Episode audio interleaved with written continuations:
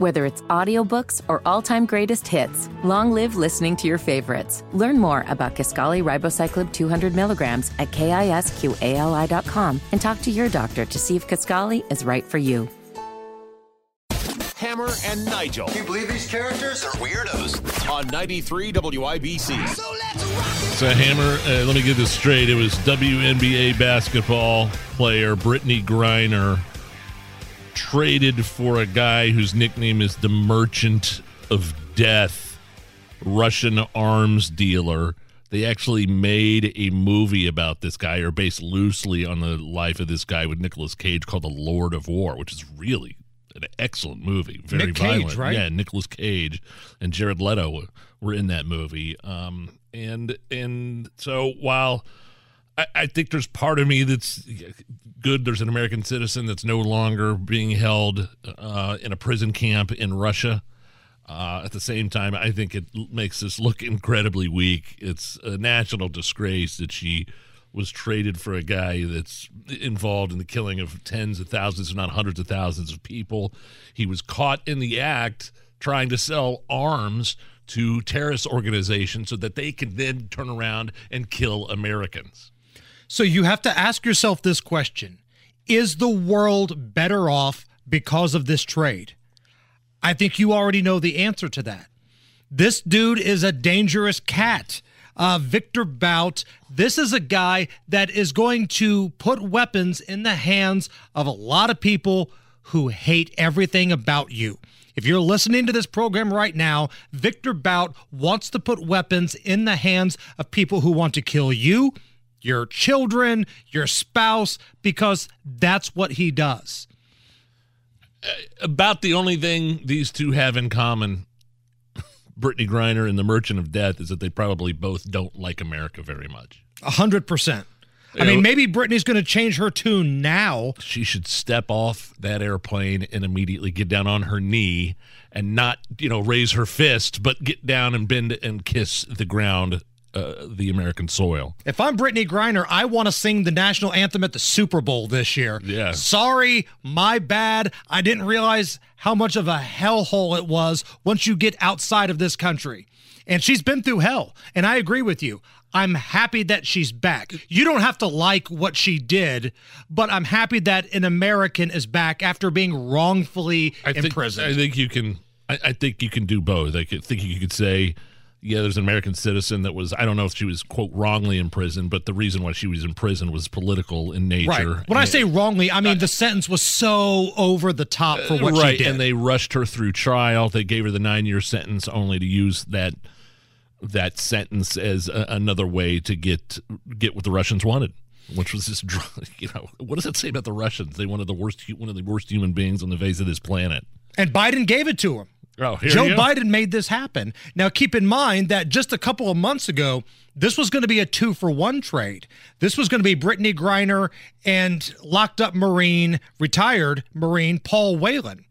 They were supposed to be a package deal here. He's been there for a number of years on espionage charges, spying, um, charged with spying, which he denies. He was not part of this trade today. So, when given the choice here, the Biden administration said, We'll take the pot smoking basketball player who doesn't like our national anthem over a Marine who has been given the railroad treatment, who loves this country, and he's still sitting there. Here's Joe Biden. This was not a choice of which American to bring home. We brought home Trevor Reed when we had a chance early this year. Sadly, for totally illegitimate reasons, Russia is treating Paul's case differently than Brittney's. And while we have not yet succeeded in securing Paul's release, we are not giving up. And we'll keep negotiating in good faith for Paul's release. I guarantee that. I say that to the family. I guarantee you. You know, I was watching, uh, and I'm happy. Everybody that talked about their, uh, including Joe Biden and then Brittney Griner's uh, significant other, anybody that spoke about this this morning on that breaking news also mentioned Paul Whelan in the same breath.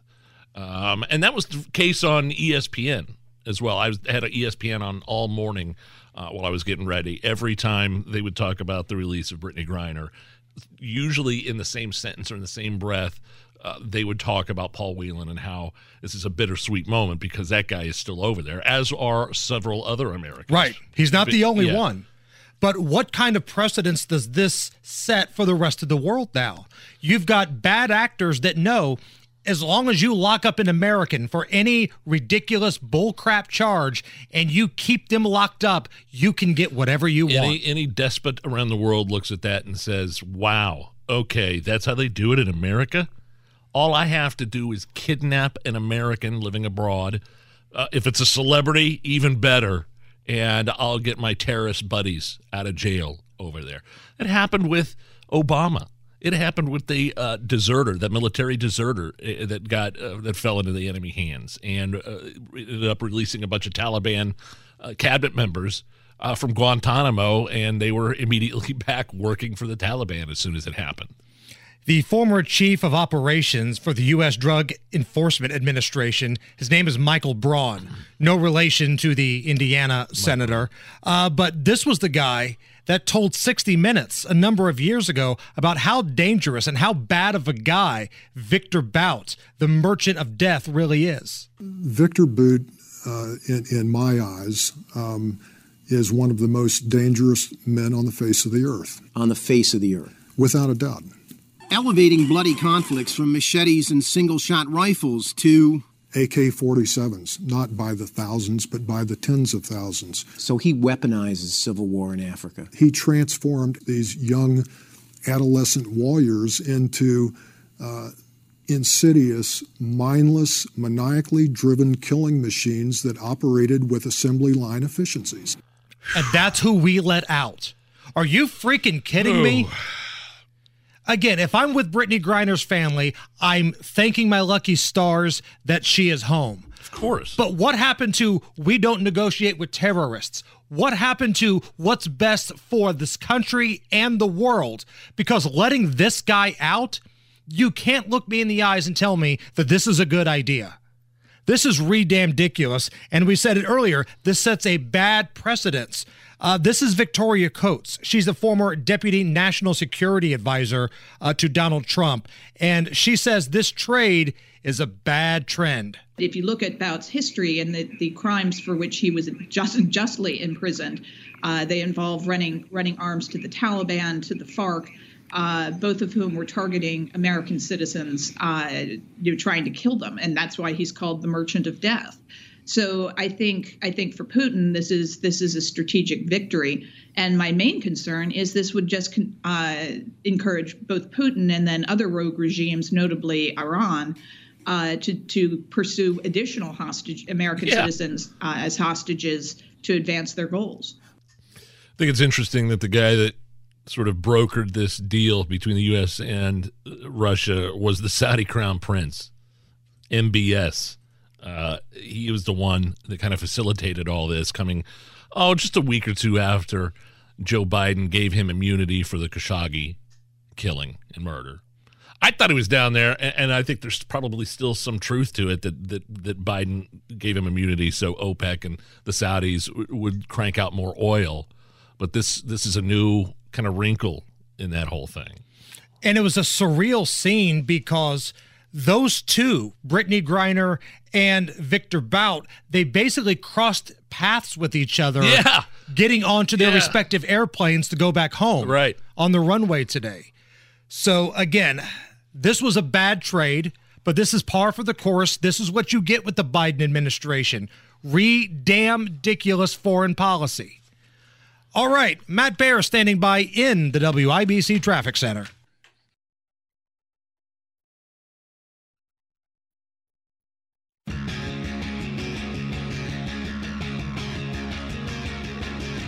You're listening to the Hammer and Nigel Show on 93 WIBC. Uh, here's a headline for you. And I see this headline and I thought, well, it's probably bound to happen at some point. But here's the headline Sword swallower hospitalized after awful accident. Oh. oh. Again, I saw that. I go, yeah, makes sense. I mean, eventually, When you're in that line of you work, dabble in the sword swallowing trade, there's Yeah. there's bound to be a, a quote awful accident. uh, so this guy's out of San Diego. San Diego. and he's like one of the i mean you see those guys all the time that put those giant swords down to i mean it- all the way down into their stomach and there's a way they do it i have no idea uh, here is scott nelson is his name he's okay kind of he's talking about what went wrong during his act that caused these awful injuries I swallowed five swords at once. But what had happened is I let go of the bunch too soon and they scissored out inside of me, which means some of the blades went in different directions. Oh. So he's okay. Uh, he's recovering, and he says he's planning on taking sword swallowing out of his act. So I don't know if you're legendary, if you if you're known as the legendary sword swallower, and that's a main part of your act. How do how do you take that out? And if you buy tickets to see the sword swallower here, let's be honest. Let's put all of the honesty out there. Aren't you hoping this kind of happens when you buy a ticket? It's like when you No. when you watch these people walk across the tight ropes across these skyliners, right? Let's be honest. Why are you watching? Because there's a chance he's going to fall. All when right. you're I mean, watching you a have to admit sword swallower, there's a chance something bad's going to happen. I feel like those people got their money's worth. And and if you are a legendary sword swallower and you're paying money to go see that, how disappointed are you going to be when the main thing you're known for isn't in the act anymore?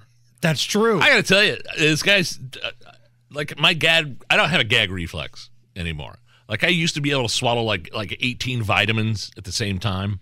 Uh, like like my vitamin D, vitamin C, uh, uh, my zinc, like my my uh, you know my simvastatin, Right. The cholesterol drop. I used to just put them all in the palm of my hand, and like the older I've gotten, the more I just I I, I can do it one at a time. I can't like cause even like the my giant vitamin C pill. It kind of gets stuck at the bottom of my throat. I, Right. Now you do have a gag reflex when it comes to throwing up because you've done that on this program multiple well, times. But that's that's the cause of it. That's, it's my weak gag reflex. That's that's the cause of it. Hell, when we were sitting here with Joey Chestnut, one of the best um, uh, competitive eaters, the best competitive eater in the world last week for the shrimp eating contest, I put one of those things in my mouth and I immediately started choking, gagging. I guess I should say. Oh, that shrimp is so good though. Oh man, and Joey got fourth. He I got know. fourth in that contest. I was man. bummed. I was bummed out for that. He'll That's- bounce back. He'll be all right. Uh, it's the Hammer and Nigel show, and tis the season now that the calendar has flipped over to December. We've been trying to get everybody into the holiday spirit around here, and I think the yeah. easiest way we can do that is by having the First Lady of WIBC, Terry Stacy, share some of her holiday memories. Oh yeah, sure. What do you want for Christmas? Holiday Memories with Terry Stacy. My very favorite Christmas special is Charlie Brown's Christmas. My second favorite is Emmanuel in Bangkok. Holiday Memories with Terry Stacy. That's one of my favorites too. Emmanuel. Anybody that's around our age that grew up with Skinemax Yeah. available, you know exactly what we're talking about right there. Uh, according to a new survey, each year distracted driving injuries uh, happen with smartphones being the primary cause. Over 400,000 Americans get distracted because of their smartphones And injured. and injured. Yeah, that's one of the things I always worry about. I know it's something you talk about with your kids, and your your your oldest is driving age, Right, right. and it's somebody on their phone. It's the new drunk driving. I mean, drunk driving is just as bad, but yeah, swerving around in the middle of 465 while you're on your phone trying to send a text is is is equally as bad. I think. Around 26% of American drivers say they text and drive regularly, Ooh. even though more than one in three of these drivers considers the practice extremely dangerous. So, they we're a bunch of hypocrites. Yeah, they know it's bad. They do it anyway. Well, Correct. It's called being a human being. Uh, some more information from this 53% of drivers have knowingly broken cell phone laws while driving. Yeah, my wife got pulled over. That's cop, right. Cop caught her on, uh, I think, Michigan Road up towards Carmel uh, on her phone. Gave her a warning. Well, maybe that's just because she's hot, though. Like if she would have been some 450 pound beef eater with a mole and hair on it, do you think they just would have let her go?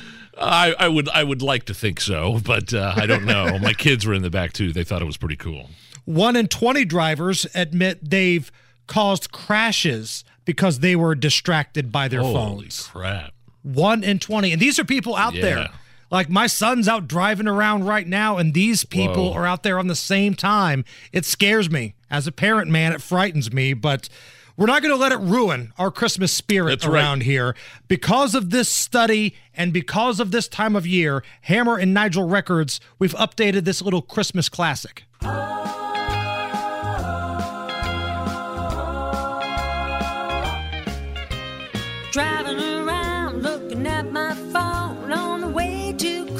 Shop. Okay. Texting my friends looking at my phone. Didn't know that cars had stopped. Oh. Is that it? That's that's it. That's all you need. It's the Hammer and Nigel show. Whether it's audiobooks or all-time greatest hits, long live listening to your favorites. Learn more about Kisqali Ribociclib 200 milligrams at kisqali.com and talk to your doctor to see if Kisqali is right for you. Did you know St. Jude has one of the largest pediatric sickle cell programs in the country? St. Jude freely shares the discoveries they make, and every child saved at St. Jude means doctors and scientists worldwide can use this knowledge to save thousands more children everywhere. Join me today in helping to fight sickle cell disease by becoming a partner in hope. Call now 1 800 411 9898. That's 1 800 411 9898.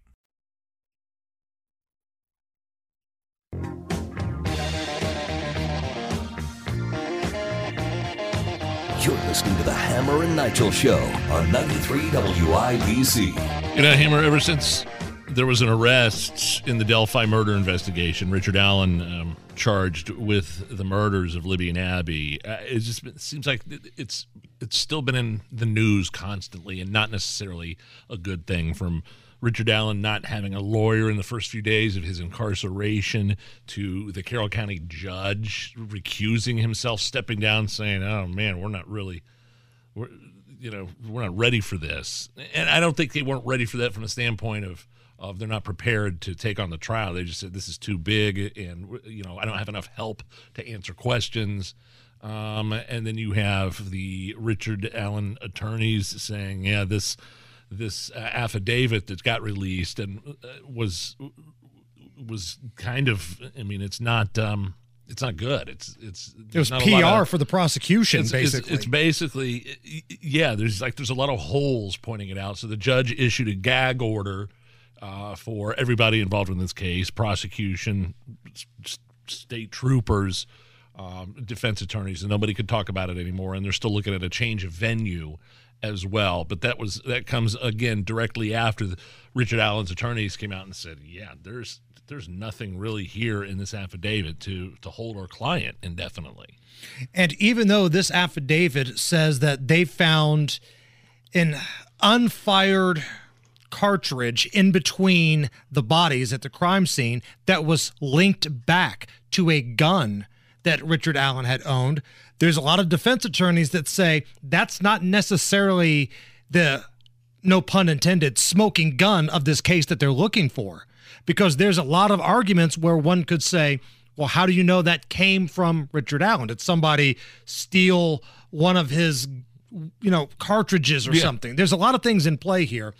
And tania brief she's a senior staff attorney with the innocence project she spoke to fox 59 here in indy they've got that article on their website about a type of commonly used forensics examination accepted by law enforcement and courts tool mark analysis and that's what they're using in this uh, situation with richard allen The ballistics, yeah.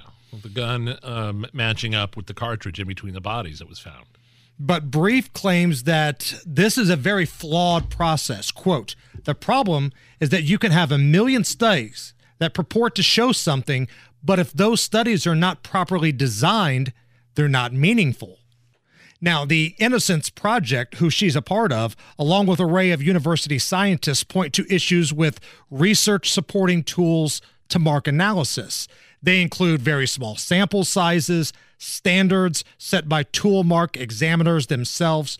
Long story short, there's a lot of things that could go down here that might not link this bullet. And I know Guy Relford doesn't like you to call it a bullet because it hasn't been fired, but this bullet back to Richard Allen's gun. Yeah, and the defense attorneys were just doing their job, but they sound awfully convincing in terms of what the police have, what investigators have found, what kind of compromises there are uh, that could be taking place here with these ballistic tests. Um, and it, it's concerning to me as a guy that wants to see justice for the families and, of course, the victims. It's been five years, man.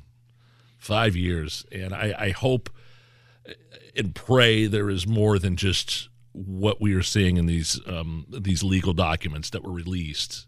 And I, I hope there's more than this. I mean, one of the things that we keep talking about is the prosecution said, hey, there could be more than one person involved in this still out there. And the defense attorneys turned around and said, yeah, look, even the prosecution saying there's more than one person out there. Our client isn't the guy. Which none of that was brought up in the affidavit right. that was released. Right, right, right. It made it look like it was one person involved here. And again, I spoke to a number of defense attorneys, and they said this is far from a sure thing that Richard Allen can get convicted. There's a difference between being, do you think he's the guy, and can you convict him? Yeah. Because there's a lot of circumstantial evidence here. Is that going to be enough to lock Richard Allen away? And were there any procedural violations here? Did they delay in getting him representation? Uh, what was in the search warrant that allowed the police to go into Richard Allen's home to test his weapon? There's a lot of things involved here, legal stuff. So you're saying this this article on Fox with the who? Do, what is it? The Innocence Project? Yeah, Tania Uh, Brief. yeah, so she's the attorney with the Innocence Project. She's questioning the ballistics tests Right. now, Saying it's so, not hundred percent. I'd look. I'd look at that. I'd look and say. I mean, if this, if the if the police could scientifically trace that cartridge found in between the bodies to his gun that he owns, um, then that that is a there's when there's smoke, there's fire. I think in this case, but if if if you're also telling me that the defense is going to poke all sorts of holes in this, and uh, you know I don't know how much I don't know I'm not familiar with the Innocence Project, whoever this Tania Brief is.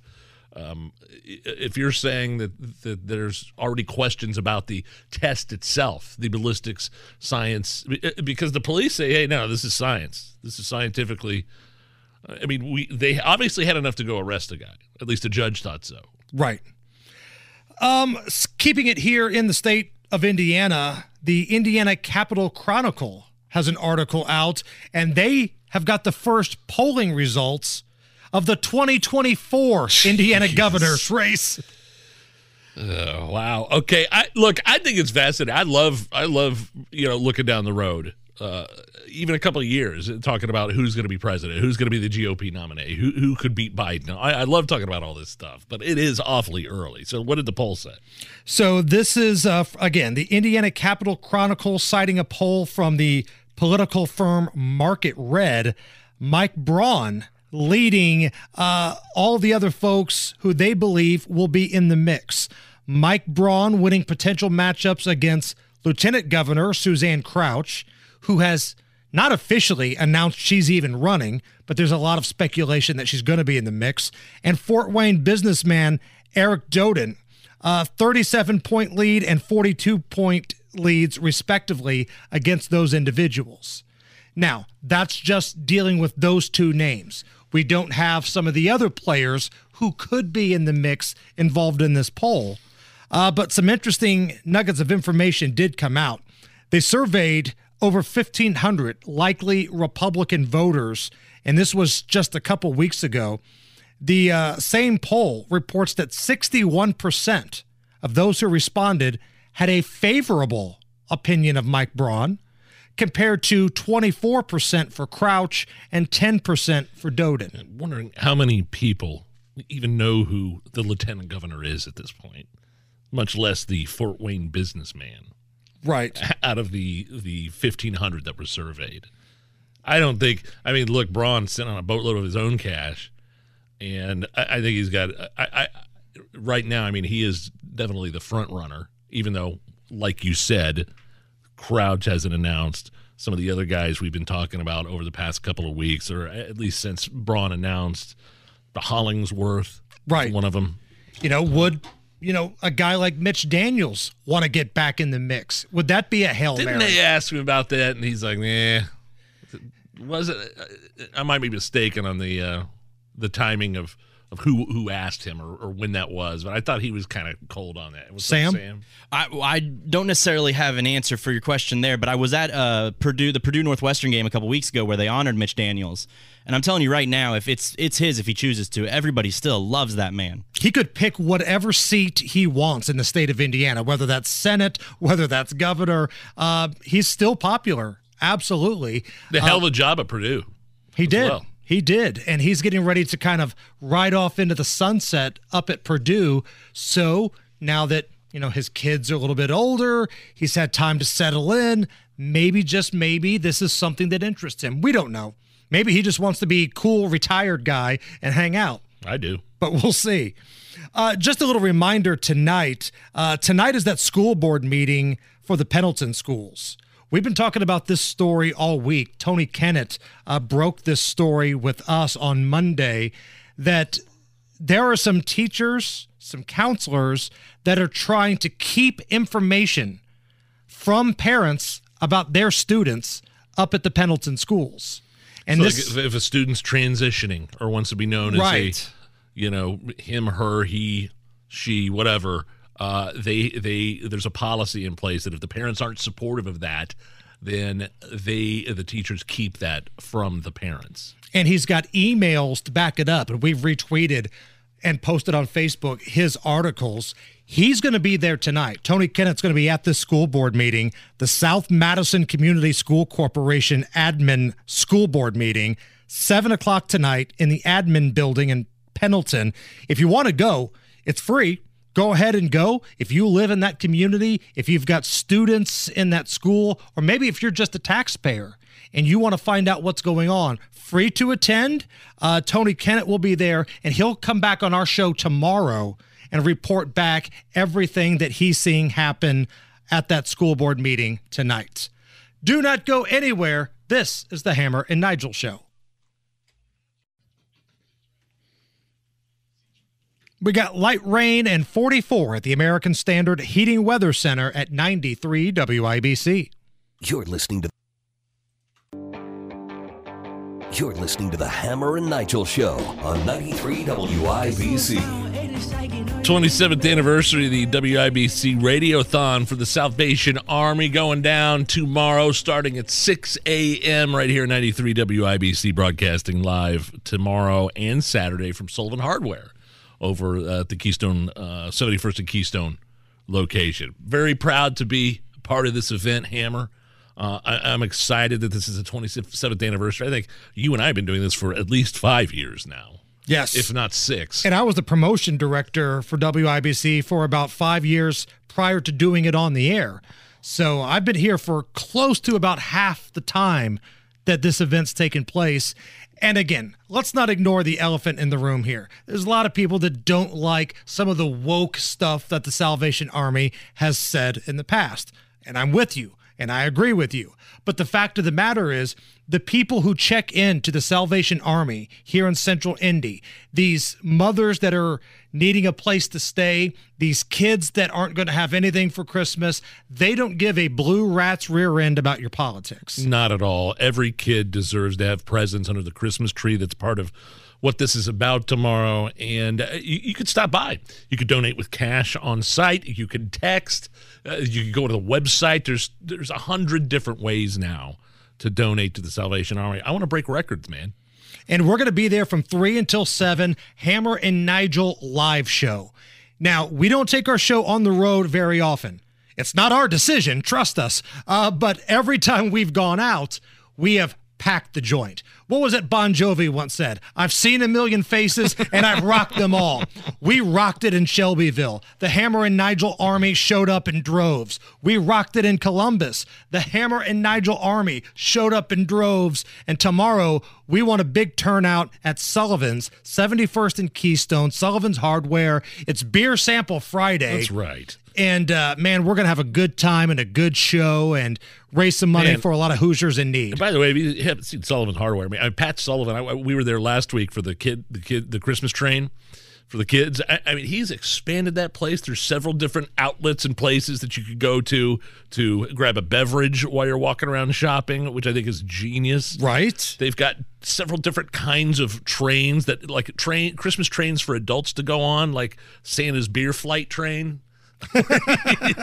where there's not just trains for families that go see Santa. There's like an older kids train, and then there's one, and then there's a third train for adults that could go that that take them out to to Santa's bar.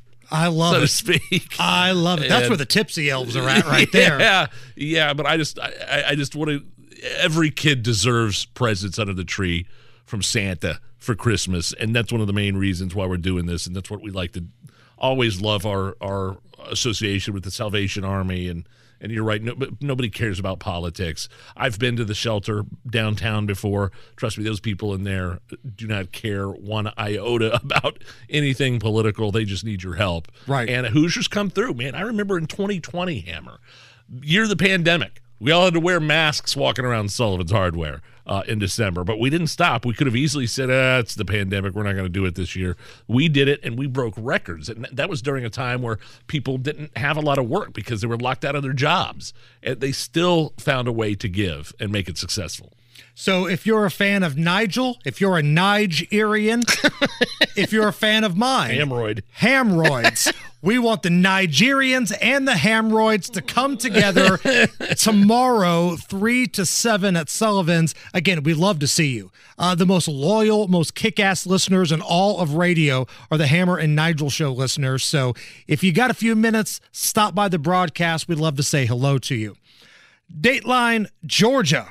A community in Georgia came together to raise money for a sheepdog that was attacked by coyotes while protecting uh, his herd of sheep.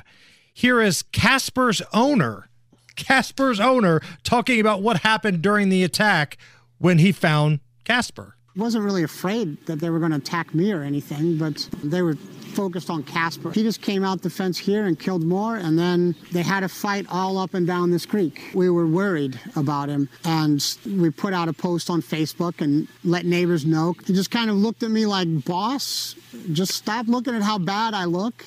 Just take care of me. Did we have a story earlier this week or late last week of the coyote that just walked up to the two year old that was walking along the sidewalk on her front porch uh, and and grabbed her by the ankle and started dragging her away? Right.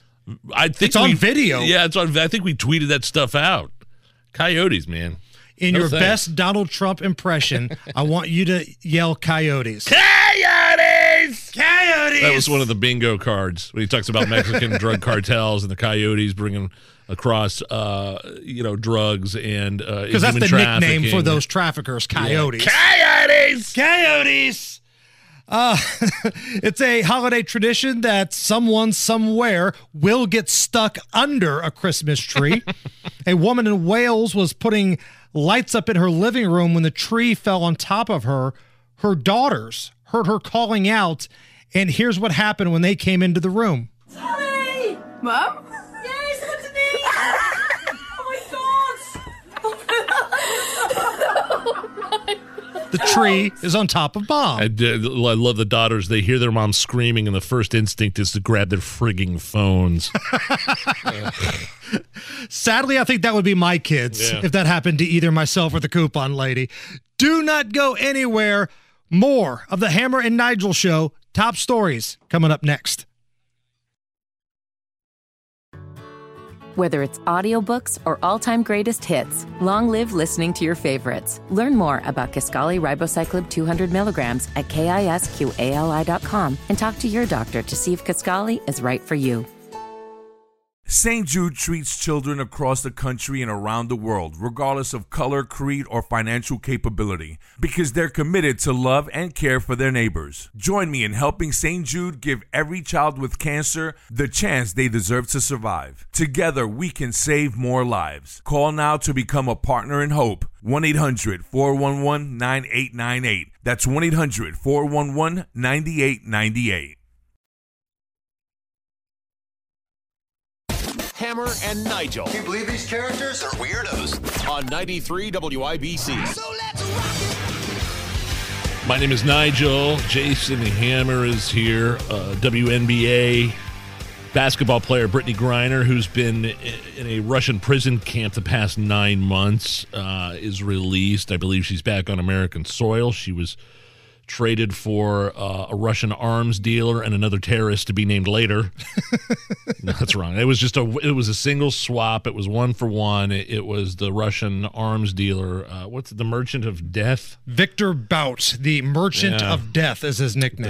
They uh, made the movie Lord of War, but loosely based on this guy with Nick Cage and Jared Leto. Excellent movie, but the guy is one of the worst human beings on the face of the planet. And we just traded him. Imagine being one of the guys that put all the work and effort into arresting and going after the merchant of death. All the time and energy law enforcement put in, all the risks. Probably people lost their lives. Um, there were terrorists, there were informants that posed as terrorists to get this guy. He was in the middle of selling uh, a giant uh, load of weapons to terrorist organizations, then would go on to use them to kill Americans abroad. So, correct me if I'm wrong here, Nige. I want to make sure that I've got everything correct here.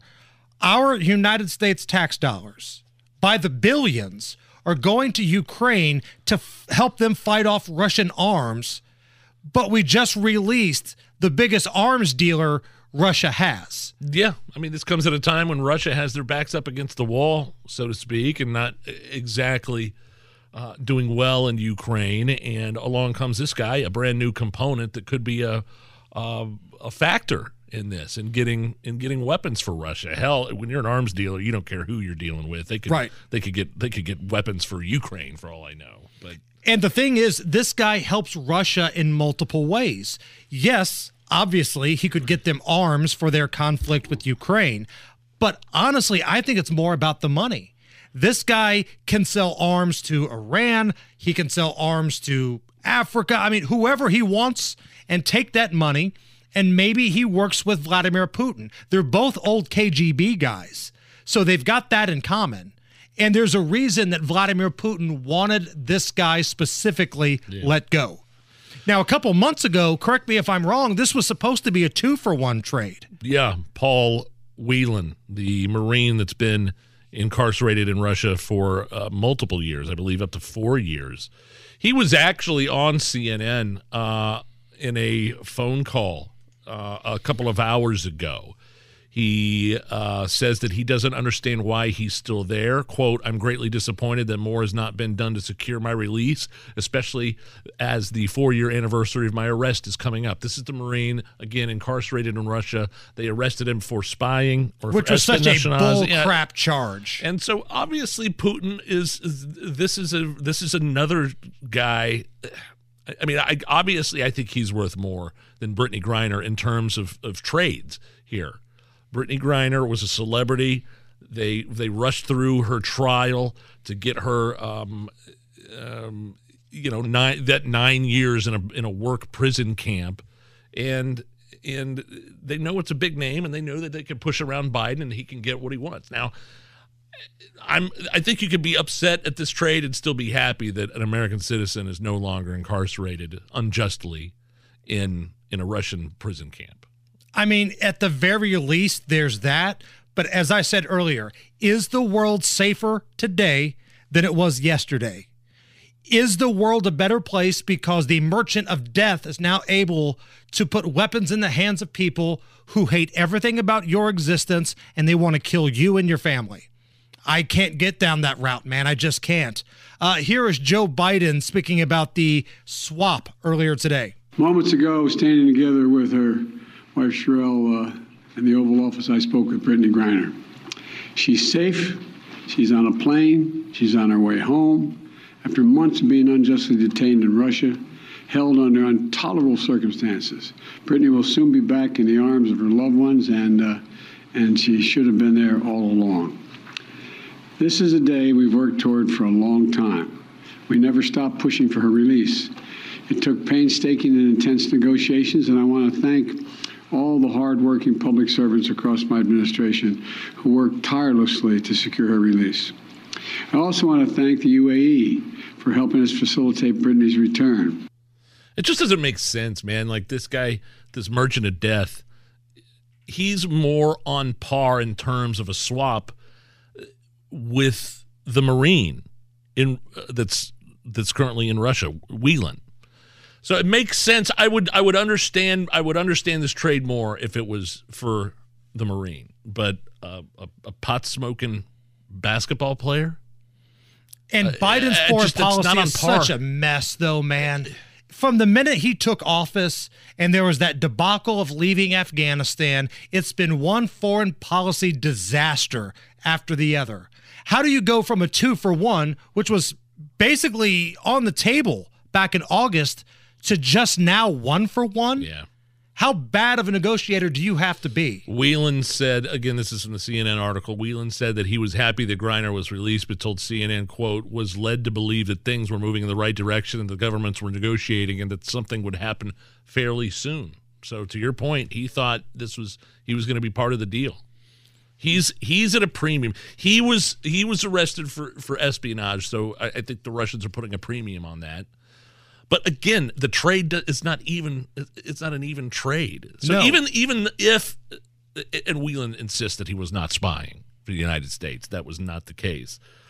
That puts him in the same league as as the Russian arms dealer, right? Spying on Russia, an American spy is probably in the same league as a Russian arms dealer in terms of politics and a prisoner swap. It's not the same with Griner. Joe Biden has no idea how to use the United States of America as leverage. You have the what should be most badass military in the world. You've got a ton of money, a ton of clout. You're a superpower, but the way Joe Biden makes deals, you would think we were Bangladesh. Uh, This is Victoria Coates. She's the former deputy national security advisor on the deal. You know, every day that Amer- an American un- un- uh, detained abroad comes home is a good day. And, you know, the worst you can say about Brittney Griner is that she did something stupid uh, unless the materials were planted. Uh, and so there, there really is is no justification for Vladimir Putin using American citizens as as hostages and pawns in his geopolitical gain. So I'm I'm very pleased she's coming home uh, that that is a good thing. But as you said, this this swap is a terrible one for the United States. I mean, certainly Brittney and Victor Bout are both very high profile people, but that's where the comparison ends. He is he is a, a very very evil uh, KGB agent and agent of Putin, and this was not a good swap for the United States. Why was it such a goal of Vladimir Putin to get Victor Bout back to Russia? Well, Putin is also a KGB agent, and he wants to bring his people home. Uh, but if you look at Bout's history and the, the crimes for which he was just, justly imprisoned, uh, they involve running running arms to the Taliban, to the FARC, uh, both of whom were targeting American citizens, uh, you know, trying to kill them, and that's why he's called the Merchant of Death. So Okay. I think I think for Putin, this is This was a bad deal. I mean, we can go on and on Sure. about, you know, yes, it's nice to have an American citizen home, but this was a bad deal. And you're not supposed to no- negotiate with terrorists. You're not supposed to cave, and you're supposed to act like a superpower. The world is a more dangerous place today than it was yesterday, and that's on Joe Biden. All right, Matt Bear, what's going on? Hammer, how do we play? Is this anything? I'm going to run a couple different stories by you. Your job is to take all of the information, you weigh out the pros, you weigh out the cons, and you give us a verdict.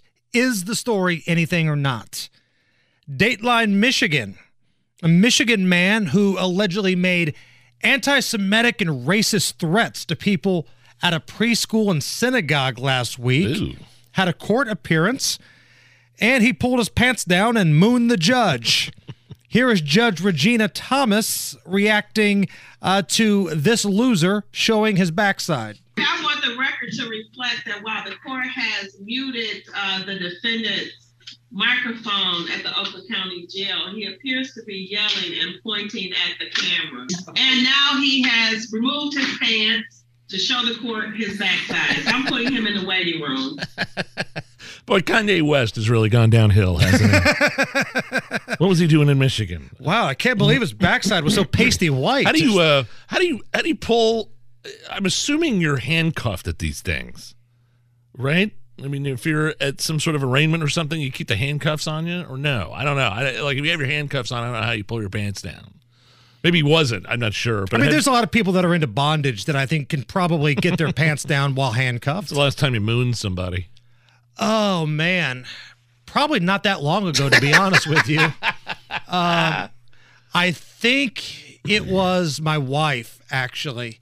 Um, of course, it was. So I think it was one of those days where it was cold outside, and like the screen door, we got a glass part on it, and it was kind of freezing up a little bit. I saw that she had just pulled in the driveway and she was coming in, so I greeted her with my pasty butt cheeks Oh. pressed against the glass, leaving like the outline on the frost of my uh, perfectly sculpted backside. Did she have? Did she happen to notice? Yes, she did. Did she happen to vomit, stop in her tracks, and throw up all over the place? I got a laugh and a thumbs up. There you it. go. Okay. All right. What else? Uh, is this anything? Google has released their year end data. Who do you think is the most searched person of the year? Kanye West. No. The most searched person, the most searched actor, Johnny Depp. Oh, the trial. That was Yeah, a big the deal, man. The defamation trial with him and his ex-wife Amber Heard. So to celebrate, we made a little bit of a uh, super cut of when he was being questioned by Amber Heard's lawyer Yeah. about the bad press back in April. Johnny Depp reportedly drank heavily and was constantly late on the new Pirates movie set. Reportedly. Johnny Depp's star power looks as wobbly as Jack Sparrow on a plank. Did I read that right? You read that very, very well. The next one, Hollywood Reporter, Pirates of the Caribbean, the diminishing returns of Johnny Depp. The Hollywood Reporter were very nice to me. Multi-million dollar lawsuits, a marriage gone very wrong, and a lifestyle he can't afford. Did I read that right? You did. You should read the article. It's And the last wonderful. One, Alison Boshoff reveals why Hollywood's reeling over what's being called Johnny Depp's career suicide note. Who's Alison Boshoff and how does she know? I, I think Johnny Depp came off in that trial as somewhat likable. I mean, obviously it was a ta- uh, a toxic relationship. Those those two shouldn't have been within a hundred miles of each other the first time an incident happened between the two. They they should have just called it quits right then. They uh, were volatile people. Johnny Depp is a uh, a pampered celebrity, but he came off like joking around with Amber Heard's lawyer like that. Oh yeah, that's a great article. You should read the whole thing. I thought that was kind of funny. So he the- won the thing. Like in terms of public Yeah. opinion, like you looked at Amber Heard going into this and you thought, wow, I bet Johnny Depp was out of control to her. Uh, Maybe he beat her. I don't know. But as the trial went on, you realize she's a lunatic and she Yeah. poops in the bed. allegedly. Allegedly. But there's a reason why they call her Amber Turd. what was it? What was the excuse there? They asked her about that, right? It was oh, it was her dog. It was the dog. like that. You know, blame it on the dog. Right. You know, some people can blame passing gas on the dog, but when you leave, you know, a dookie in the bed, like I think most people understand the difference between a canine turd Sure. and Amber Heard's and turd. and and I've seen pictures of it on the internet too. This wasn't like Johnny Depp's excuse or Johnny Depp's saying like, "Here's the reason I know it wasn't the dog. It's because I've been around that dog. I've seen the dog uh, go number two dozens and dozens of times. I know what it looks like, and that wasn't it. I know the difference between humans and dogs and canines, and this certainly wasn't of the canine variety." when I was in college, I went over to one of my buddies' house and he lived off campus and he had a dog.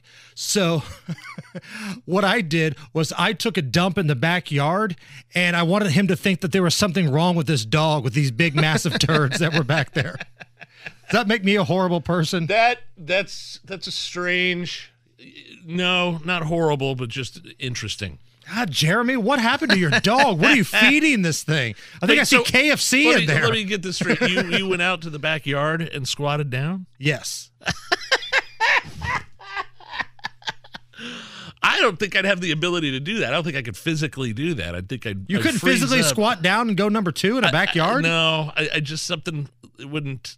Uh, nothing would happen. Nothing would move. I don't think. I, I have to have. I have to be in the right environment. So, you couldn't do a show like Survivor, where like because Yeah, well, our friend Scott Pollard was on Yeah, Survivor. but he'd go in the ocean at the very right. least. They'd go in the ocean and go number two. Could you do that, Possibly. I've never tried. I don't know. Sam? I was just going to say some people have performance anxiety. I can See, sympathize with where you. Nigel's coming from. Yeah, very much so. I'm a showman. The show must go on. Uh, is this anything? An Olive Garden manager in Kansas got fired after sending employees this email about how they can use sick days. It says that she would no longer be tolerating any excuses for calling off. And if anybody tried to call in sick more than once in a month, you'd be fired. And, quote, this is from the email if you're sick, you need to come prove it to us. If your dog died, you need to bring him in and prove it to us.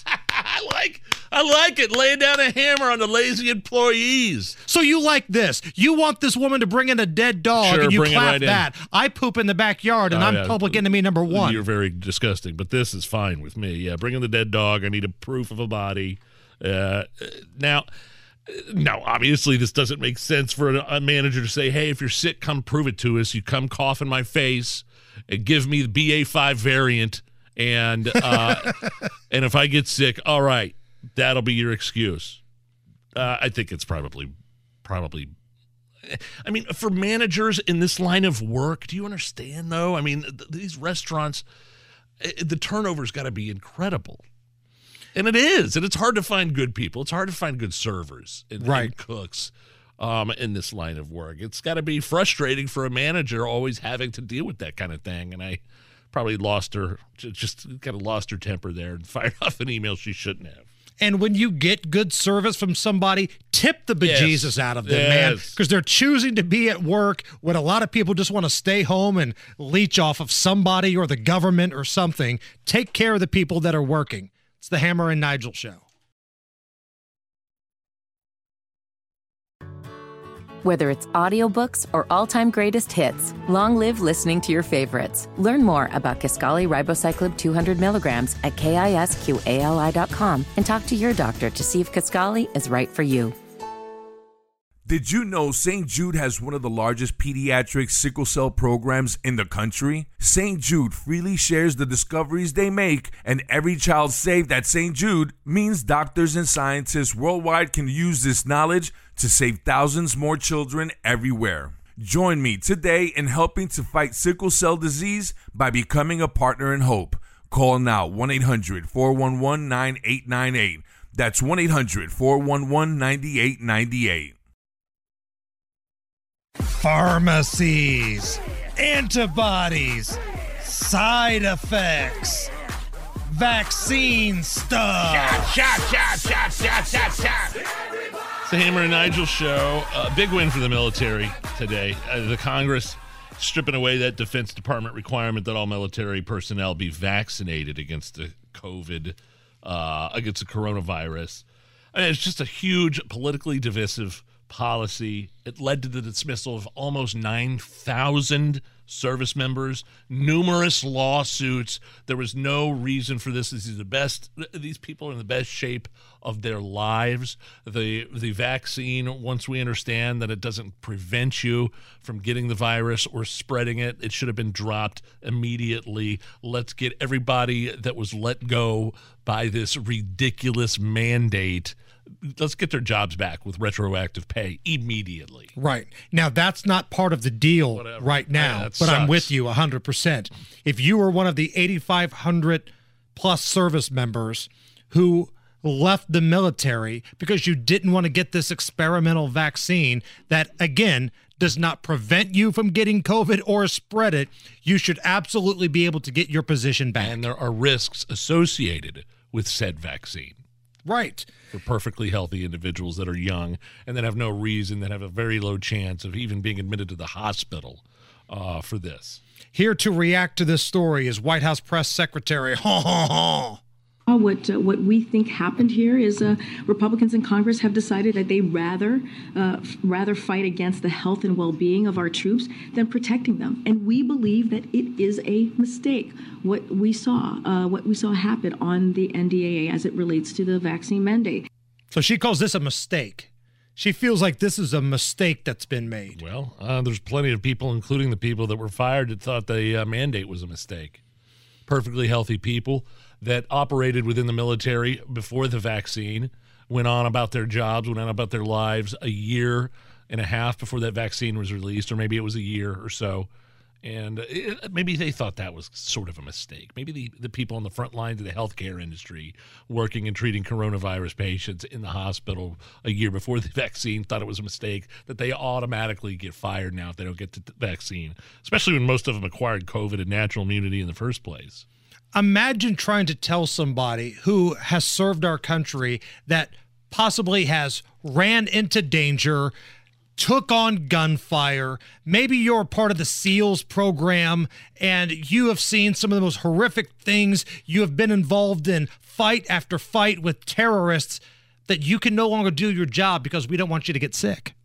I mean, that's such a ridiculous, over the top excuse.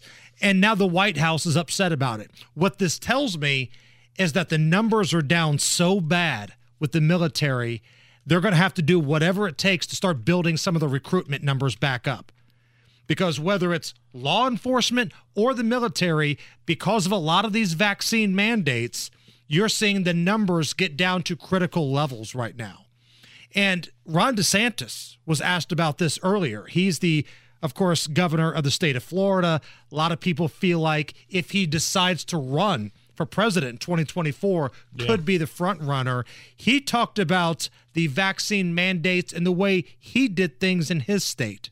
Some people say, hey, these local governments wanted to lock down businesses. They wanted to force mandates. They wanted to keep the kids locked out of school. Yeah, you're damn right I overruled them on that because. And the fact of the matter is, you you don't have right to you don't have the right to do wrong. And if I had not stepped in last year and made sure that these local governments couldn't lock you down, couldn't mandate, we get we, we wouldn't let them fine. We had kids in school last year because of me, not because of them. A little bit of a victory lap right there from Sure, Ron DeSantis. absolutely, and he deserves it. I mean, he was on the front lines there uh, in 2020. Uh, uh, immediately, look, they did shut down for a little while, but I think he, he once he saw the science and once he saw the stats and who was really affected by coronavirus, he immediately did an about face and opened everything up. Because you look at Kristi Noem and what she did, uh, she's pretty much the only governor that can say, yeah. we never closed at all. Uh, Ron DeSantis, they closed in Florida for a little bit, but you're right. He realized, wait a minute, this thing isn't as bad as people are making it out to be if you're a healthy person of a certain age. So we're going to put some restrictions in place, but we're going to open back up for business. We're going to concentrate on the people that this this affects most. Bingo. Uh, we're going to concentrate on uh, keeping, you know, therapeutics and remdesivir and some of those things that um, remember uh, Biden basically shut some of those therapeutics down and weren't available to everybody because they wanted people to get the vaccine. And when Ron DeSantis decided to put the vaccine in some of the local grocery stores, um, he got a hit piece from CBS. That was a total smear job. I'm never watching 60 Minutes again after that. And I liked 60 Minutes. They, they were definitely left leaning liberal uh, news outlet, news magazine, but I still watch. They had some interesting. I won't watch them again after that whole DeSantis debacle.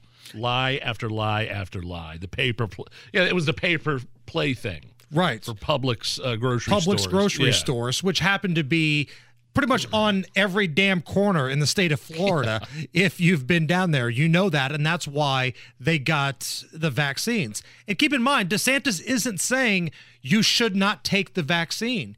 If you want to, go to Publix, go to Walgreens, go to CVS, wherever you can get it, knock yourself out, but we're not going to mandate I it. don't mind at all people encouraging other people to get the vaccine. I don't mind uh, people encouraging you to wear masks. Just don't mandate it. Joe Biden's climate czar, John Kerry, oh, Franken Kerry, uh, he was doing some sort of event where I'm sure he flew in on a private plane to Of be course, at. yeah. Uh, he says that it would be great, great if there was some U.S. taxpayer money to pay for other countries' climate reparations. I had like our LGBTQ plus health center come in. They were passing around butt plugs. This and is it. dildos Nope, to nope, wrong clip, wrong clip. That's Project Veritas right there. We need is there a, going to have to be U.S. taxpayer money that helps the United States? Presumably, the United States is going to have to be one of the nations that contributes. Well, it'd contributes be to. great if there were some. Uh, uh, it's, uh, I mean, the United States of America proudly is the largest humanitarian donor in the world. I can't even follow that now. It's All right, so let's just get to the Sam- next story because Sam played the wrong clip. there. cat's already out of the bag here. So this next story, John Kerry talking about butt plug. right? Good Lord Almighty. Uh, so this is adult content. If you've got some kiddos in the car, Oh yeah, you're gonna want to turn this one down. probably want to turn this down. But hell, they've already heard some of it. So but it is important though. Right, because this is happening in schools. This is just an example of somebody that got caught. So, Project Veritas, how would you describe what they do? um, sort of a right-leaning investigative uh, journalist outfit that uh, does. They've sort of infiltrated undercover uh, stuff. Yeah, undercover stuff. They've they've they've gone undercover, had secret meetings and tapes with CNN, uh, woke teachers that want to indoctrinate kids with with extreme leftist progressive ideologies. They did this. The guy, the one guy on the West Coast, I believe in San Diego, that had the Black Lives Matter flag up in his classroom that says, "I've only got 188. I've got only got 180 days to indoctrinate our kids." Right. Um, just sort of undercover stuff like that that they expose. So, somebody works as a mole, they have a secret camera, and that's what Project Veritas does. And again, this is some adult content here. Yeah, So, heads careful. up. Uh, but Joe Bruno, he's the dean of students at this private school in Chicago. The undercover camera busted him bragging about providing sex toys to students in the class. I had like our LGBTQ plus health center come in. They were passing around butt plugs and dildos to my students, talking about queer sex, using lube versus using spit. Who is this? This is uh, an LGBTQ plus health center came in to talk to my high school students. They're just like passing around dildos, butt plugs. The kids are just playing with them. And we had a drag queen come in, um, pass out cookies and brownies and do photos. It's so amazing. And everybody's cool with that, like the butt plugs and the dildos. Nobody complains. No. I mean, if the parents found out, would they? No. It's queer sex. Like, How old were the kids at with the classroom? 14, 18. Yeah, I believe it's called groomers. I mean, uh, the term here is groomer, and it, uh, there were once upon a time you got uh, you could have gotten in trouble for Twitter for saying that. Now this guy should be immediately fired. Pervert. 14 he- years I mean, old Why do 14 year olds need to be passing around sex toys? in a classroom. That unacceptable is not the word I- to use here. And if I was a parent, I'd be wanting, I'd be out for blood if I was a parent of a young teenage person, a young teenage kid, and and they were exposed to some of that stuff. And I don't care if it's stuff that straight people do as well. If you're telling me that my 14 year old in class today was playing with bull whips, whipped cream, and handcuffs, I'm not okay with that either. Oh, we got candle wax out. We showed how you pour it on your nipples today. No. Did you do any math? Did you do any English? Yeah. No, but the drag queen came by and twerked in my face. I mean, that's he's a pervert. I mean, that is that's you know sexual sexual exploitation of a minor, handing them sex toys, talking about uh, gay sex. That's what's happening in these classrooms in Chicago. The guy needs to be frog marched out into jail in the in the light of day so everybody could see this guy. Wow. And again, this happens probably a lot more than people think. This guy just got caught from Project Veritas. It's the Hammer and Nigel show. Whether it's audiobooks or all-time greatest hits, long live listening to your favorites. Learn more about Kisqali Ribociclib 200 milligrams at kisqali.com and talk to your doctor to see if Kisqali is right for you. St. Jude treats children across the country and around the world, regardless of color, creed, or financial capability, because they're committed to love and care for their neighbors. Join me in helping St. Jude give every child with cancer the chance they deserve to survive. Together, we can save more lives. Call now to become a partner in hope. 1 800 411 9898. That's 1 800 411 9898. All right, Nigel, give me your best impression of yourself saying the Busch beer tagline. Bush. How's that? Is that pretty good? Pretty good. Bush. Busch Light is giving away Busch Lights for the holidays. That's a longer shh than mine. Uh, so what these are? So they're Christmas lights? Yeah, Christmas lights shaped like beer cans that are designed to go on your bushes outside. Bush, light, bush lights. I love this idea. Meant for your bushes. Right.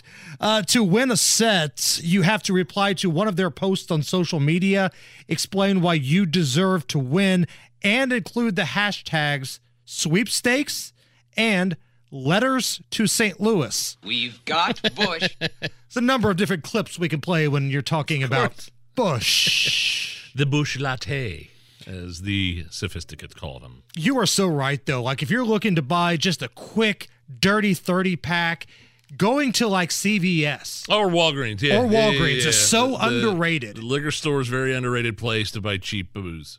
And they got some good uh, selections in terms of uh, spirits, wine and spirits as well, uh, like whi whiskeys, uh, Jameson, Woodford. Um, now, the paying- fancy schmancy neighborhood that you live in, do they have to lock up the booze inside the CVS and the? Uh, no, no, Really, they don't lock it up. Uh-uh. My neighborhood, they do. Do they really? Yeah. It's you have to go get somebody that works at the uh, the store Okay. to unlock the spirit if you want it. Now the beer's out though. Yeah, the beer's out there, and so is the uh, so is the liqueur. Oh, Liquor. Man. Uh, again, tomorrow we are going to be Oh, at yeah. Sullivan's 71st and Keystone, Sullivan's Hardware.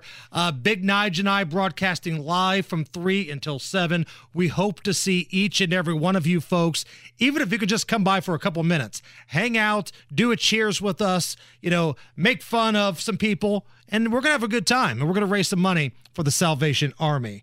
When we come back, uh, we got a special guest. Frances Martel, world editor of Breitbart, uh, going to tell us who exactly this merchant of death is and what he's capable and was capable of doing and w- why he why Russians wanted him and and how this looks for the United States in terms of a prisoner swap with WNBA basketball player Brittney Griner. Frances Martel, Rob Kendall, all coming up. It's the Hammer and Nigel show.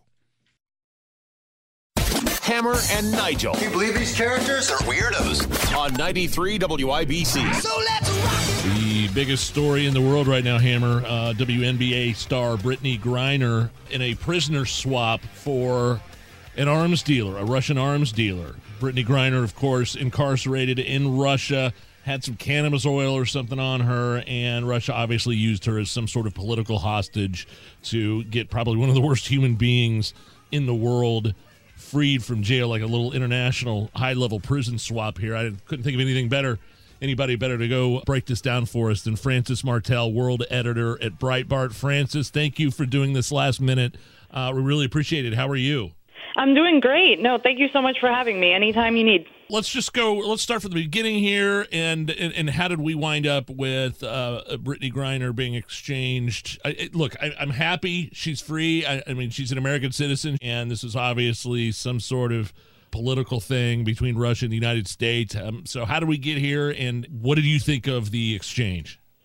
Well, um, it seems that we get here through negotiations uh, involving Saudi Arabia and UAE, which I was very surprised to see um, MBS, the Crown Prince of Saudi Arabia, is taking credit for this.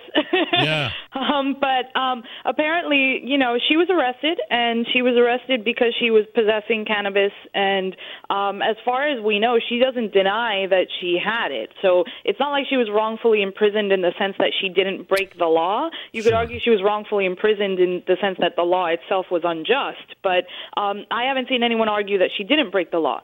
Um, Victor Bout, who is the merchant of death, was very rightfully imprisoned um, after trying to sell weapons to the FARC, which is the Revolutionary Armed Forces of Colombia, is a communist terrorist organization.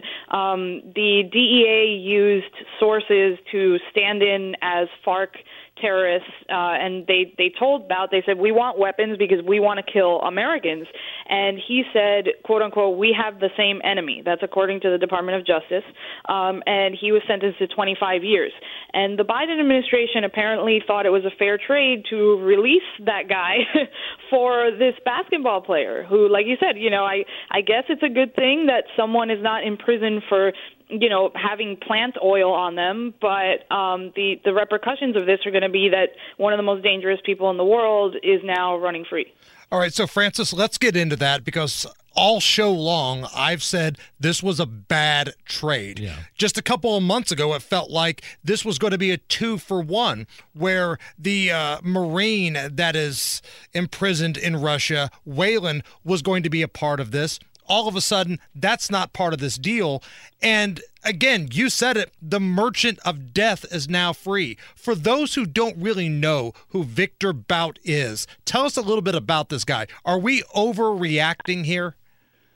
Um, I don't think we are. I mean, I, the, the the fun way I could phrase it is he's a guy who is bad enough to be played by Nicolas Cage in a movie. Um, Yeah, Lord of very- War. Yeah. Yeah, he's a, he's very bad news, and the reason he's bad news is because of the connections that he has. He basically ships arms, he ships weapons to some of the world's worst actors, and the thing that is getting me the most concerned, um, because I think the the people's brain immediately goes to Russian arms dealer. This is going to worsen the Ukraine war, right?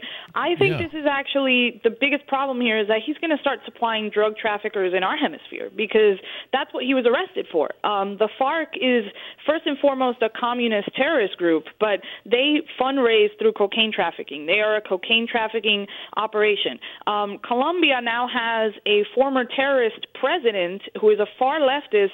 Who his first speech at the UN in September, he went off on a tangent about how cocaine isn't even that bad for you. We should legalize cocaine.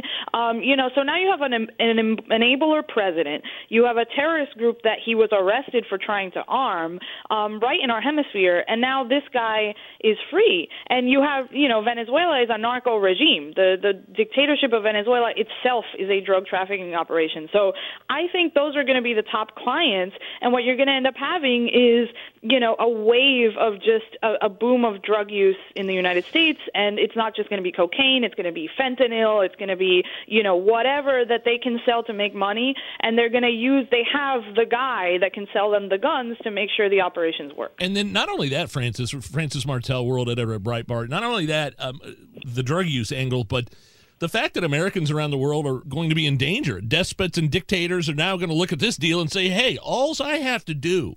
Is kidnap an American, and uh, we're going to get our drug dealer, you know, uh, uh, Terrorist terror- mastermind. terrorist masterminds out of jail, and all we have to do is kidnap an American abroad. Absolutely, a hundred percent. That is the message that is being sent, and it's not just to governments; it's to you know Boko Haram, it's whoever, and you know any of these uh, militias. If they can get a, their hands on someone that has an American passport, they know that they now they've got money. Um, and the states too, if they want to get their bad guys out of jail, an easy way to do it now is to um, arrest an American for whatever. And that was the precedent that President Obama We saw a lot of that under Obama, and then when Trump came in, we saw that a little bit reversed. Um, but it's a pattern now, and that's something else I want to mention. The, this this is a horrible trade, but it's the at least third one that Biden has made that is a head scratcher. Um, in October, he freed Nicolas Maduro's nephews, the the dictator of Venezuela's nephews, from prison. In exchange for um, these Citgo oil executives that Venezuela had wrongfully imprisoned, who are American citizens. Um, uh, Maduro's nephews were uh, convicted and sentenced to prison for trying to bring something like 800 kilos of cocaine into the United States. Like these are, you know, big, big heavyweight drug traffickers. That cocaine belonged to the FARC. Again, I, I know I sound like a broken record, but. Wow. Um, that's that was a big deal, and that trade was the exact same thing. I get it that you don't want you know American businessmen languishing in some Venezuelan prison somewhere for no reason, but that's you know the dictator's relatives that's like that's a very high price to pay. And so we're just seeing now it's a pattern and and that's what the message is you know arrest whatever american. If you can get your hands on a celebrity american even better. Um and you know now there's a parade of celebrities going to visit zelensky who are vulnerable Mm-hmm. to getting kidnapped. Um so yeah it's a horrible message Frances, you bring up Zelensky right there. What do you think he's thinking right now? Because on one hand, we're sending billions and billions of our tax dollars to Ukraine, which, by the way, we don't know where a lot of that has gone. But at the same time, we're letting Russia have their merchant of death, their arms dealer back. I mean, this is total mixed signals here. What do you think Zelensky is thinking? It's it's totally confusing if, if you're Zelensky. The only thing that is a silver lining here is that the merchant of death is going to sell to whoever he wants. So it's very possible that he'll show up to Zelensky's door and say, "Hey, I've got new merchandise. Do you want some guns?" it's not guaranteed that he's going to sell to the Russians. Um, but you know, the the Ukraine angle here too is, um, and this is going to sound random, but the president of Nigeria a few weeks ago came out and said, "There's a bunch of Ukrainian guns all over my country now that you know terrorist groups and and bandits are using to kidnap people in Nigeria. So when you release someone with the kind of connections that Victor Bout has, you're going to see a lot more of that, and that could hurt Zelensky if a bunch of weapons that Ukrainians could be using to fight the Russians are now being sold to you know again Boko Haram or like M13 in the Congo. Like that's a, a very possible scenario. So why did Russia want this guy back in the first place? Is it to send a message to the United States? I mean, why exactly did they want one of the most notorious arms dealer uh, dealers on the face of the earth back? That looks really not that they care how it looks to them, but that's just you know we got our our weed smoking basketball star back, and they got an evil murderous uh, arms dealer back. Why do they want him? Well, someone like that is really valuable, um, especially with Russia's connections that are um, not quite officially diplomatic, I'll say. I mean, uh, Russia has very close ties, again, to Venezuela, to the Colombian terrorists, to Cuba. Um, uh, Russia's Wagner group is very deeply involved in places like um, Mali and Burkina Faso. A bunch of Africa is just flooded with Russian, you know, pseudo militias. Um, so a guy like Bout could help arm these allies of Russia. And, you know, he probably could be valuable in eastern Ukraine, too, if he could get weapons there. Um, he's, again, I don't think it's a guarantee that he's going to be totally on Putin's side. He's going to make money wherever he can, but um, he could prove very valuable. What do you know, or what do we know about the Americans that are still being held in Russia, including the uh, the the Marine Paul Whelan? Well, Whelan's case is, is probably the most high profile because it's so um, blatantly just uh, unjust. Um, he was uh, he's a businessman. He was in Russia doing legal business. He was accused of espionage um, with n- no real evidence. He vehemently denies it, and it's been I think four years. It's going to be his f- four year anniversary of being in prison over there. Um, no real due process of any sort. I think the Russians expedited the Griner case and sentenced her real quick to try to get more publicity. With with Whelan, he's just languishing there. Um, I think there is at least one other American citizen wrongfully detained in Russia. Um, I don't know the details off the top of my head, to be honest, but it, I think it's a similar case of um, of espionage allegations that that w- he was working for the Americans and he has to be in prison because he was undermining Russian national security. Frances, what are you working on currently at Breitbart? Well, a lot of the aftermath of this, for sure. um, you know, we're looking into uh, trying to tell the story of how this isn't an isolated case. Um, we're doing stories on, um, for example, uh, prisoners freed from Guantanamo Bay who have returned to uh, the Taliban now that the Taliban is also a legal government. Um, and the other big thing I'm looking at is uh, Xi Jinping is currently in Saudi Arabia um, having a great time with MBS and uh, making Biden look bad. Yeah, I thought uh, when Biden went down there earlier and was bumping fists with the crown prince, and you know he had his hat in his hand, begging for OPEC to turn up the spigots for more oil, and then you have him giving uh, the crown prince immunity for Khashoggi's death. I thought that was you know to you know crank up some more oil and we'll give you immunity, but now it seems like there is a, a different component with MBS. Yeah, you could say see it's the exact same mindset of this horrible losing prisoner trade. It's Yeah. we we went over there and we said, "Hey, could you produce more oil?" and but we're belligerent about it. And then the crown prince said no, cut oil production, and then we just gave him the immunity anyway. Frances Martel, world editor at Breitbart. Frances, thank you so much for joining us here and breaking this down for us. Absolutely. Thanks so much for inviting me on. Matt Bear's got a look at the roads. Whether it's audiobooks or all-time greatest hits, long live listening to your favorites. Learn more about Kisqali Ribociclib 200 milligrams at kisqali.com and talk to your doctor to see if Kisqali is right for you. Hey fam, I'm asking for your support. Help us raise money for St. Jude's Children's Research Hospital. Families never receive a bill from St. Jude for treatment, travel, housing, or food so they can focus on helping their child live. By pledging just $19 a month, you're helping St. Jude give every child with cancer a chance. Help St. Jude save lives. Call 1 800 411 9898. That's 1 800 411 9898 and become a partner in hope today.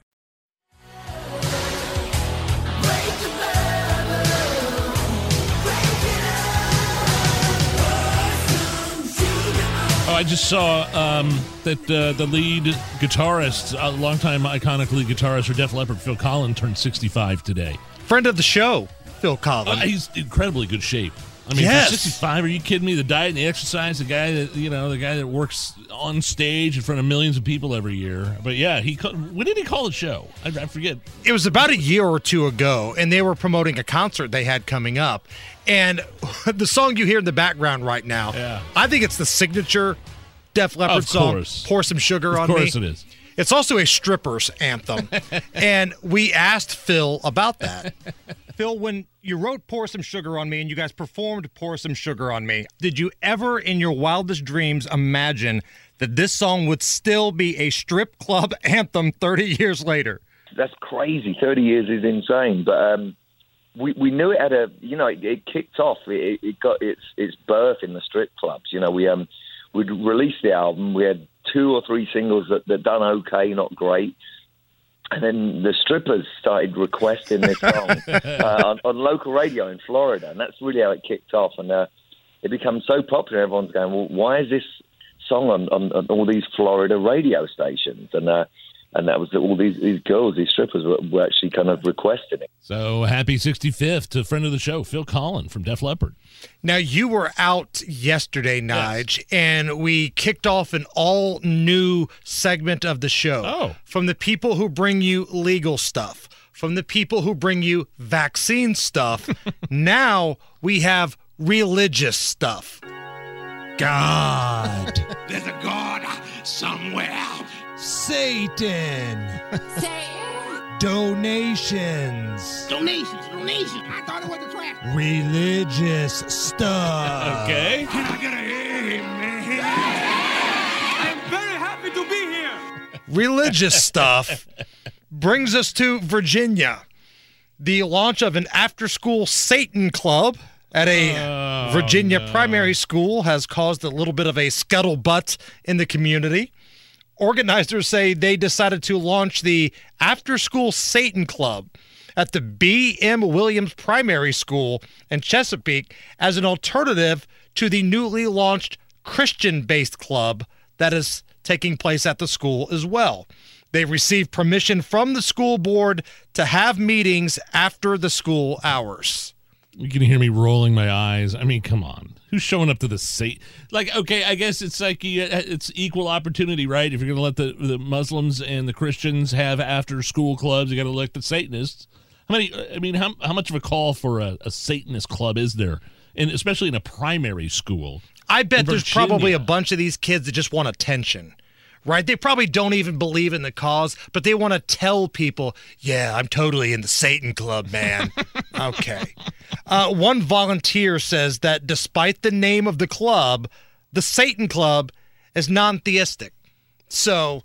So they, they, they don't sit there and paint pentagrams on the floor with candles and do incantations and and, and worship Satan, biting the heads off of bats, listening to a lot of Ozzy. I don't know what goes on, but they say they view Satan as an imaginary figure who fought for justice and humanity. Justice and humanity. Okay. Which brings us to great moments in religious history. Uh-huh. This was the viral video of somebody's old dad who was confident that God's first name was Howard. What is God's name? Howard. How do you know God's name is Howard? Our Father who art in heaven, hallowed be thy name. That kingdom come, they will be done as earth as is in heaven. Howard. A lot of people be- don't know that. God's Our first Father name. who art in heaven, hallowed be thy name. I forgot about that. Uh, we're doing great moments in religious history. This was the pastor at a Missouri church who caught a little heat because he was ripping on the people that attend his church, the parishioners, because they were so poor they couldn't afford to buy him a new watch. See, that's how I know you're still poor, broke, busted, and disgusted because of how you've been honoring me. I'm not worth your McDonald's money. I'm not worth your Red Lobster money. I ain't worth your St. John knit. Y'all can't afford it no how. I ain't worth y'all Louis Vuitton. Wow. I ain't worth your Prada. I'm not worth your Gucci. You can buy a Movado watch in Sam's. Yes, you can. Yes, you can. And y'all know I asked for one last year. Here it is the whole way in August. I still ain't got it. Y'all ain't saying nothing. Let me kick down the door and talk to my cheap sons and daughters. Good Lord. I don't want to hear no more excuses about what y'all can't afford. You can't afford it because you don't see the value here. Y'all hear from y'all pastor and father, I'm over y'all. I'm over your cheap expressions. I, I got to tell you, at this point, if you still attend that church or listen to the thing that liar has to say, then that that's a you problem. Right. At this point, if you're if you're handing money over to this guy and so he could buy his Rolex, then what can I say? He deserves it. Then Great moments in religious history. We've got Rob Kendall standing by. He is primed and ready to go off the rails. Yeah. I can see him outside of our studio right now. He's jumping rope with his shirt off. He's drinking coffee and Red oh. Bulls together. He's fired up. He's ready to roll. We're going off the rails with Rob Kendall right after the news. I want you to get up right now and go to the window, open it, and stick your head out and yell, I'm as mad as hell, and I'm not gonna take this anymore! And now, Hammer and Nigel go off the rails with Rob Kendall on 93 WIBC. My name is Nigel. Jason Hammer is here. Rob Kendall from the Kendall and Casey Show. Here to go off the rails. Rob, how are you? Great. Thanks as always to the segment sponsor, Garage Doors of Indianapolis. So, big international news. Uh, WNBA star Brittney Griner incarcerated in Russia for nine months on some sort of cannabis oil bogus weed charge. They obviously used her as a political pawn, um, even more so as a hostage to get a trade for the Merchant of Death. Apparently, they walked right past each other at the uh, airport. What do you think of the trade? Well, this is the uh, most lopsided trade since Yes. the Cubs sent Lou Brock to the Cardinals for Ernie Broglio. Correct. And you know why that's relevant? Because Lou Brock led a, a new generation of Cardinal dominance, and obviously the Cubs had some good teams, but were short of a World Series because they never had a leadoff hitter. And what we have done here is we have given. In this case, if we say Russia is the Cardinals as a Cubs fan, right? It's the Cardinals and Russia, one A and one B. We have given the Cardinals or Russia in this case an A plus player, and in terms of what it means for international safety, what it means for the strength of our country, we got Ernie Broglio back in return. Now, we'll get into the fact that there's still a Marine that's locked up. Yes. There are other folks that are still Other ones, locked yeah. up. We'll get into that. But explain to me why my tax dollars are going to Ukraine and the same company that's giving those tax dollars to Ukraine to fight against Russia just gave Russia back their biggest arms dealer. Right, because this is what, and, and I think the biggest, the most infuriating part of this is these people in the Biden administration are so gutless they waited until the day after the Georgia election, right? Throughout, the, they had this deal on the table, they had a better deal on the table supposedly six months ago, which would have given them the Marine and Brittney Griner. Still shouldn't have done that. You still, under no circumstance, you, should you ever release one of the most dangerous people on the entire planet for any reason whatsoever. But at least then you would have got a true American hero, this Marine who was willing to give his life for the country back versus someone who loathes and hates the country. But you have. You are sending billions of dollars of printed money to fight a war in Ukraine, and you have just unleashed a dude who will unleash immense calamity on Ukraine. Yeah, especially since Russia's kind of up against the wall right now in Ukraine. They've they've lost territory. They and this guy kind of is um, is a new addition to this war that could help Putin out. This international arms dealer with contacts all over the world, arrested by the United States for brokering deals with terrorists, kill more Americans. Oh yeah, many people will die because this guy is free. And and so I guess what Joe Biden is saying is that a basketball player who hates this country was worth many many people, probably many more Americans losing their lives. We saw this in 2020 and we're seeing it again in which if your ideology is right, there is no price too great to pay for you. And what I mean by that is think of the destruction that we saw in 2020 in major metropolitan cities across this country. And what were we told? Not that these people should be arrested, they should be jailed, they should be dealt with, they should be in prison. It was you don't understand. You the, America's America's finally getting what it deserves. Why? Because the left agreed with the ideology. And so in this case with Brittney Griner, they love her ideology. They love the attention because she checks a lot of boxes that she brings to their preferred ideology. And so as such, well, sure, we gave one of the most dangerous people on the planet away to get her back. And a lot of people are going to die because this guy's free again. But she checked the right boxes.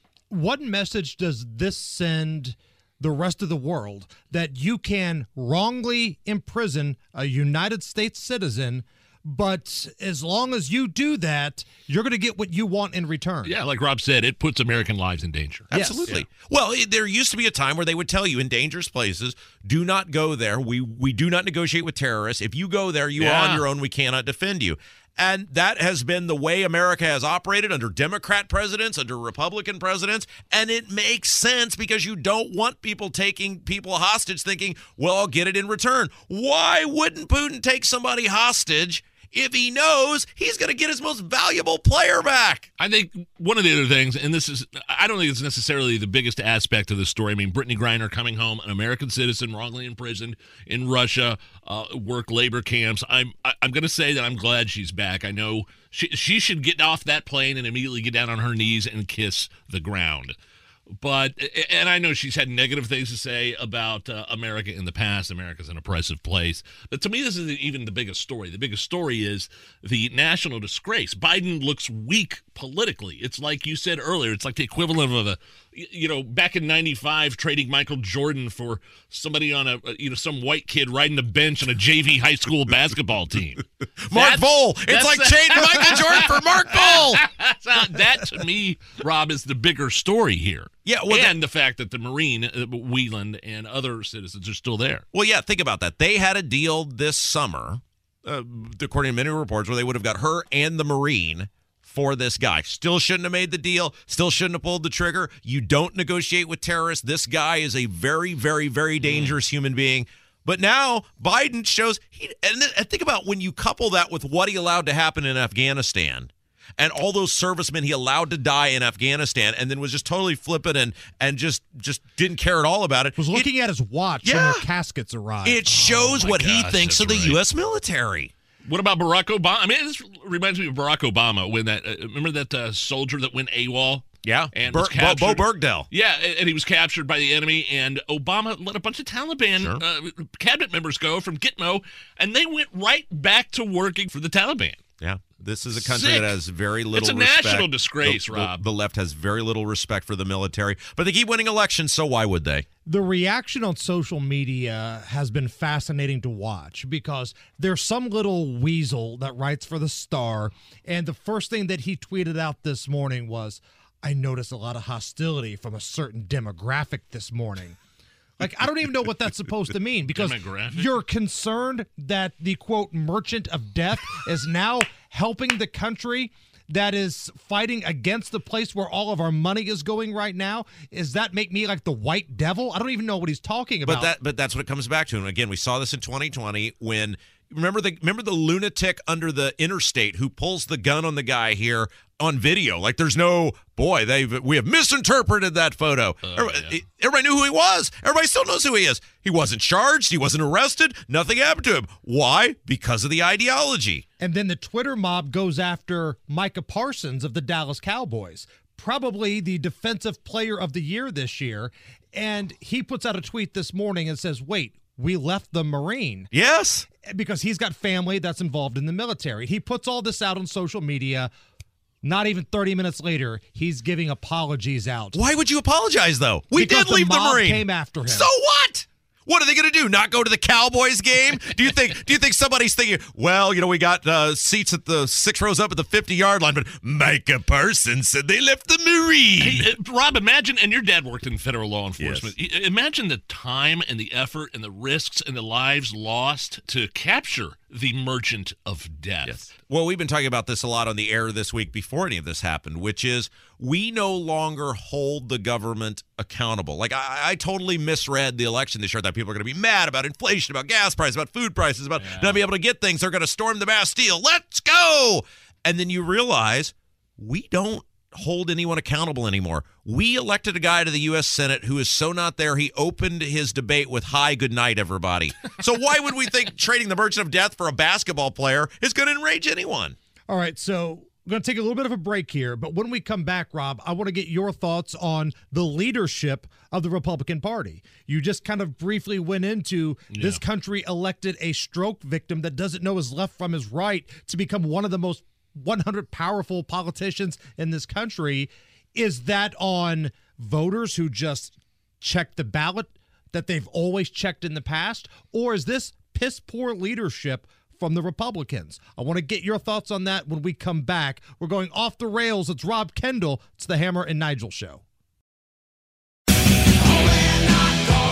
All right, we're back. Hammer and Nigel here. Rob Kendall here to go off the rails Republican leadership. We had the story the other day of how uh, Ronna McDaniel, leader of the RNC, is being challenged by a couple of different individuals for her role there as the RNC chair. Rob, what do you think we're at in terms of, of messaging and leadership for the Republican Party at this point? Well, especially to- after the midterms. To quote the great Jon Lovitz as he appeared as Jay Sherman on one of the greatest cartoons of all time, The Critic, it stinks. I mean, it all stinks, right? I, I think the Republicans right now remind me so much of the Indianapolis Colts. And what I mean by that is you've got a couple of pretty good players, but the franchise as a collective, uh, from management to coaching to the majority of the players to the guys you're trying to sign to the team, they stink. So, would a change in leadership actually change anything? Because what I'm seeing right now, just from my opinion, watching people go out and vote and talking about this for a living, I think we're at a place now where people just check the box that they've always checked. If you've always voted Democrat, you're going to check that blue box. If you've always voted Republican, you're going to check that red box. The few people that are legitimately in the middle that can be swayed, they're going blue. So why is that? Well, and uh, we said this in the lead up to the election when people red wave this and red wave that. I said it's not going to be a red wave. I thought the Republicans would do better, but it was not going to be a red wave because there was no collective messaging from the Republicans. Elect us and we will. And elect us and we will investigate Joe and Hunter Biden doesn't do anything because it doesn't make anybody's life better. And we're not the Democrats, which is what they were saying over and over again was not a winning strategy. You have to stand for something and you have to let people know, especially as Republicans. You don't as Democrats because Democrats can run on being Santa Claus. Republicans have to run on your life is screwed up because of A, B, and C. And if you elect us, we will do. Uh, D, E, and F. The problem with the Republicans is they can't really run on D, E, and F because the Republicans love big government as much as the Democrats do. They just want different people to benefit from the big government. They don't spell out any agenda, they don't stand for anything. Why would you have voted for Dr. Oz? I can get not voting for Fetterman, of course, but why would you vote for Dr. Oz? So, would a change in leadership, whether that's Ronna McDaniel getting bounced, whether that's McCarthy not becoming the uh, the House leader, or whatever you want to talk about, would a change in leadership mean that the Republicans would actually have to change strategy? Because what they're doing right now, just letting the Democrats have free reign at early voting, ballot harvesting, all of these types of things. They're they're like the Bears defense. They're just letting you do whatever you want. right. You don't have to agree with ballot harvesting or these types of things, but it's legal and they're playing the game and you're not. Yeah, so you know this hammer and uh, as you are a sports betting uh expert, you have a TV show. You know in the NFL, the two most important things for any team are the coach and the quarterback. And right now, our quarterback is uh, Donald Trump. He's the face of the party. He is uh, like Joe Namath there at the end. Uh, the guy you not Joe Namath on the Jets. No, Joe Namath on whatever that team the was. Rams. The, the Rams. Yes. Yes. that's right. He's like Matt Ryan, right? Like there is something clearly wrong with this guy, and we need a new quarterback. I think we're going to get a new quarterback in Ron DeSantis. I think we're about to trade Matt Ryan for Pat Mahomes. Let's go, baby. But but the, but from a coaching standpoint, a leadership standpoint, because the quarterback can only do so much, right? You got to have the blocking, you got to have the tackling, you got to have some guys who can catch, and that means people to run around the quarterback, run around Ron DeSantis. You've got to have a vision for the party. What's up on the big show tomorrow? We got Radiothon. We will be at Sullivan's on 71st and Keystone. They got and, booze uh, there. They do. They do. Are we, are we allowed to imbibe? We will be. Uh, we'll, we will imbibe until they tell us not to. It's for charity. Nothing says charity like free booze. right. For Well, us, For anyway. us. We're not passing it out to the listeners. That would be a complete violation. Rob Kendall clearly not knowing the FCC law. Rob, we'll see you tomorrow. Yeah, Rob. It's the Hammer and Nigel show.